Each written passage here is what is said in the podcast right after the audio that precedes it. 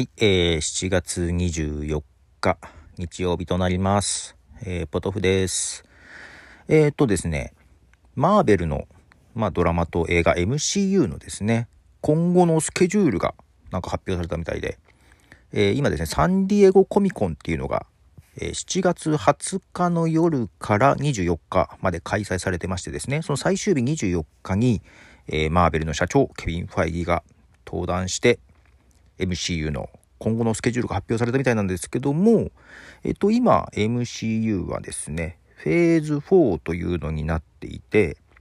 ね、えーただそのフェーズ4がどうやら今年で終わるようです。2022年で。で、その後フェーズ5、そしてフェーズ6と続くんですが、もうその辺のね、大きなスケジュールも発表されたみたいで、まあ驚いたのがフェーズ6まで発表されたんですけども、その最後、フェーズ6の最後にですね、えーシークレット・ウォーズという、アベンジャーズ・シークレット・ウォーズかなっていうのが発表されまして、いや、これね、あのーまあ、インフィニティ・ウォー、そしてエンドゲームっていうのがね、まあ、フェーズ3まで、ね、フェーズ3エンドゲーム、まあ、そこからスパイダーマンの、えーファーフロームホームで、フェーズ3が終わったんですけども、そのインフィニティ・ウォーと、えーエンドゲームを監督したルッソ兄弟。ね、エンドゲームをね、撮り終わった後に一旦これでマーベルの仕事は離れるっていう話をしてたんだけど、ただ、えーシークレット・ウォーズをやるんだったらまたやりたいみたいなことを言ってたんですよ。おおままさかルッソ兄弟が帰ってくるのかっていう感じはあるんですけどまだ正式決定ではないみたいです監督はまあ打診はもちろんしてるみたいでただルッソ兄弟もそのシークレット・ウォーズやるんだったら撮りたいと言いつつただエンドゲームよりも壮大な話になるんで、えー慎重になってるようです。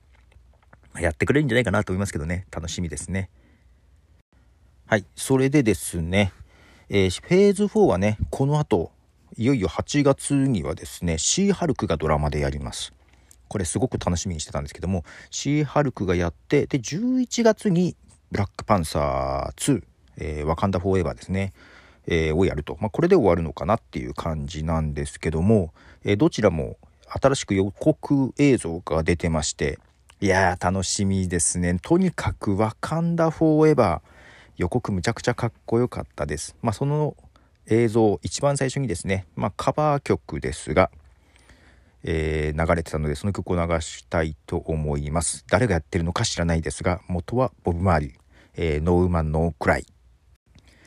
はい、えー、まあブラックパンサーの予告映像で流れてた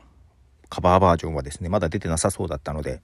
えーボブ・マーリーのライブ版ですねライブ音源のノーウーマン・ノー・クライでした。えーそんで、そう、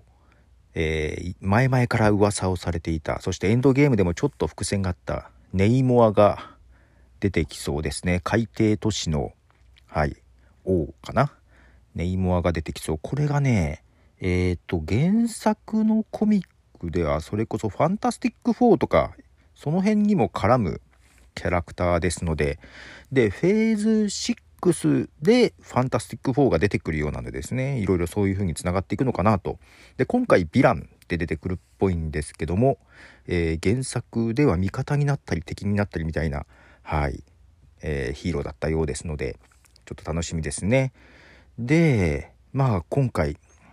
まあティチャラですね。前回ティチャラが、まあブラックパンサーでしたけども、役者さんがね、チャドウィック・ボーズマンが亡くなっているのでどうなるかっていう話はあったんですけどやはり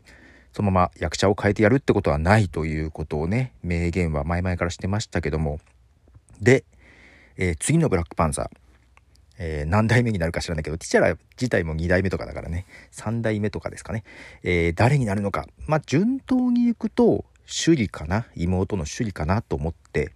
いるんですけども最後ちょっと映像出てくるんですがやはりちょっと女性かなっていうシルエットかなと思うんですけど、えーで予告映像も「ノーウーマン・ノー・クライ」で始まっているのでまあ女性だろうねというふうに。まあキルモンガーにながなるかもしれないって話もちょっとあったんですけどまあ多分首里かなと。でアイアンハートもここで登場するんですよね。後にドラマを予定もしてますアイアンハートですけども先にブラックパンサーでアイアンハートが出てくると。で原作でもアイアンハートとブラックパンサーになった首里で、えー、タッグ組むことがあったみたいなのでそのタッグが見れるかなっていう感じはありますね。うん、非常に楽しみです。むちゃくちゃだけどこの予告がかっこよくって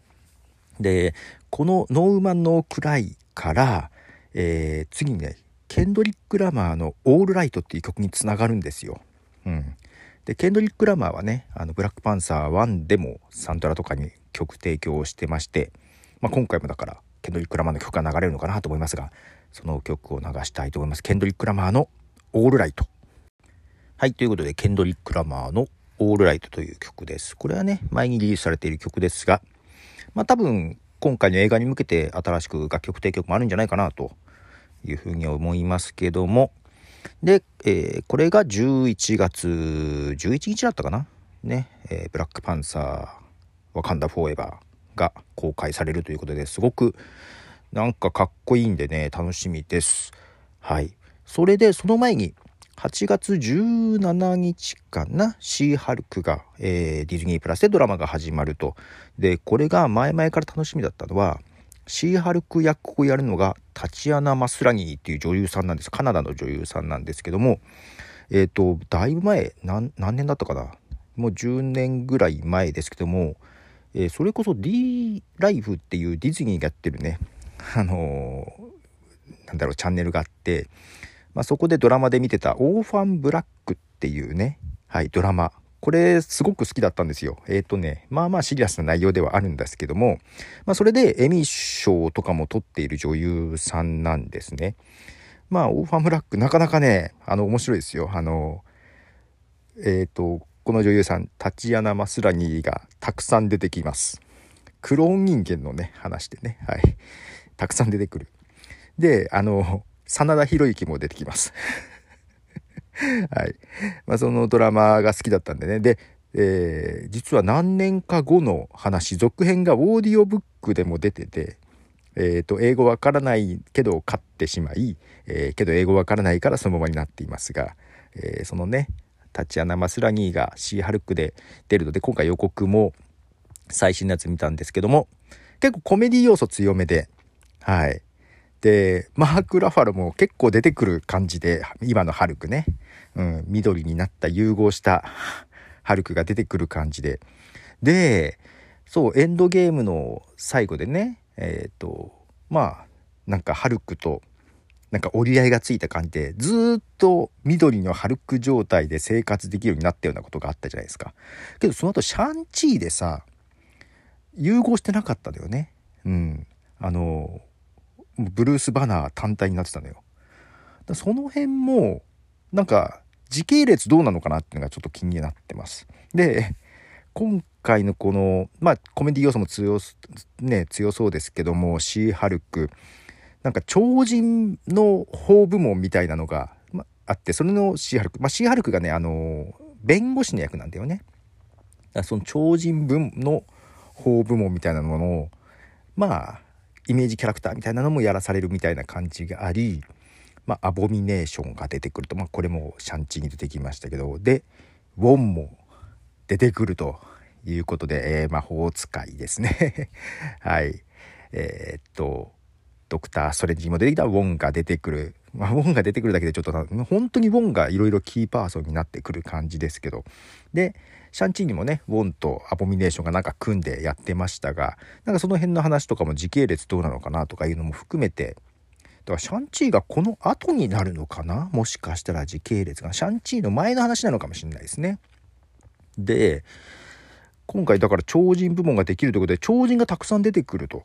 で、それに対処していくみたいな感じで、どこか DC コミックのスーパーガールみたいな、なんかそんな感じもあるなっていうところもありながら、で、前々からその、まあ今回のシーハルクが弁護士ということで、同じ弁護士つながりでデアデビルが出るんじゃないかっていう噂はあったんですけども最後ちらっと出てきましたねデアデビルが。だから、えー、弁護士同士としても多分絡みがありヒーロー同士としても絡みがあるんじゃないかなというふうにねはいけどシーハルクもちゃんとハルクスマッシュができてましたね。はい。ということで、これがもう8月17、もうすぐじゃないですか。楽しみですね。非常に、えー、前々から楽しみにしてたので。で、なんかいろんなキャラクターが出てきそうですね。うん。楽しみです。で、えー、まあ、最後、フェーズ6、シークレットウォーズですよ。まあ、その前にシークレットインベーションとかもあるけど、シークレットウォーズ、かなり壮大な話になりそうで、どうも原作のコミックだと、まあ、アベンジャーズと、えっ、ー、と、ファンタスティック4、そして X メンも絡んでくる話みたいなんですよね。で、X メンはいつ登場するか、いつ登場するかと言われながらまだ全然片鱗を見せてないっていう感じで。で、インヒューマンズの方がね、もうすでにちょっと出てきてる部分もあるんだけど、えー、ミズ・マーベルドラマがね、